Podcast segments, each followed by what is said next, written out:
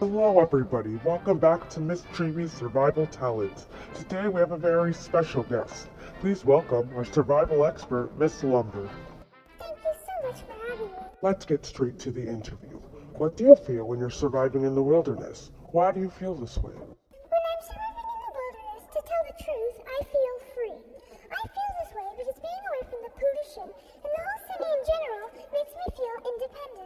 Wow, that touched the bottom of my cold blooded heart.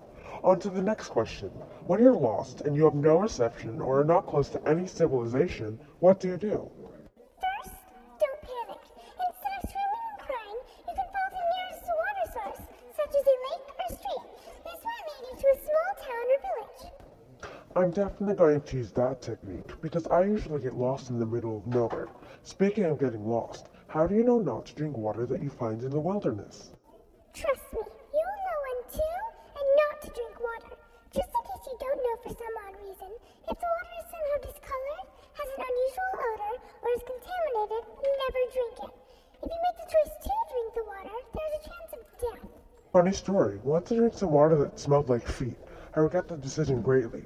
Anyway, I heard sunburns can be very serious. If I forget my sunscreen, what can I use instead? Alright, sunburns can be very serious. If you ever forget your sunscreen, you can use the sap from the bark found on aspen trees that are facing the sun.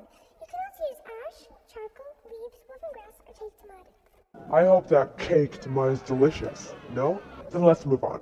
If I don't know how to hunt, which I don't, how can I get the food I need? If you don't know how to hunt, you can just eat bugs or insects. I know, it sounds gross, but bugs and insects actually contain more protein than beef, fish, or chicken.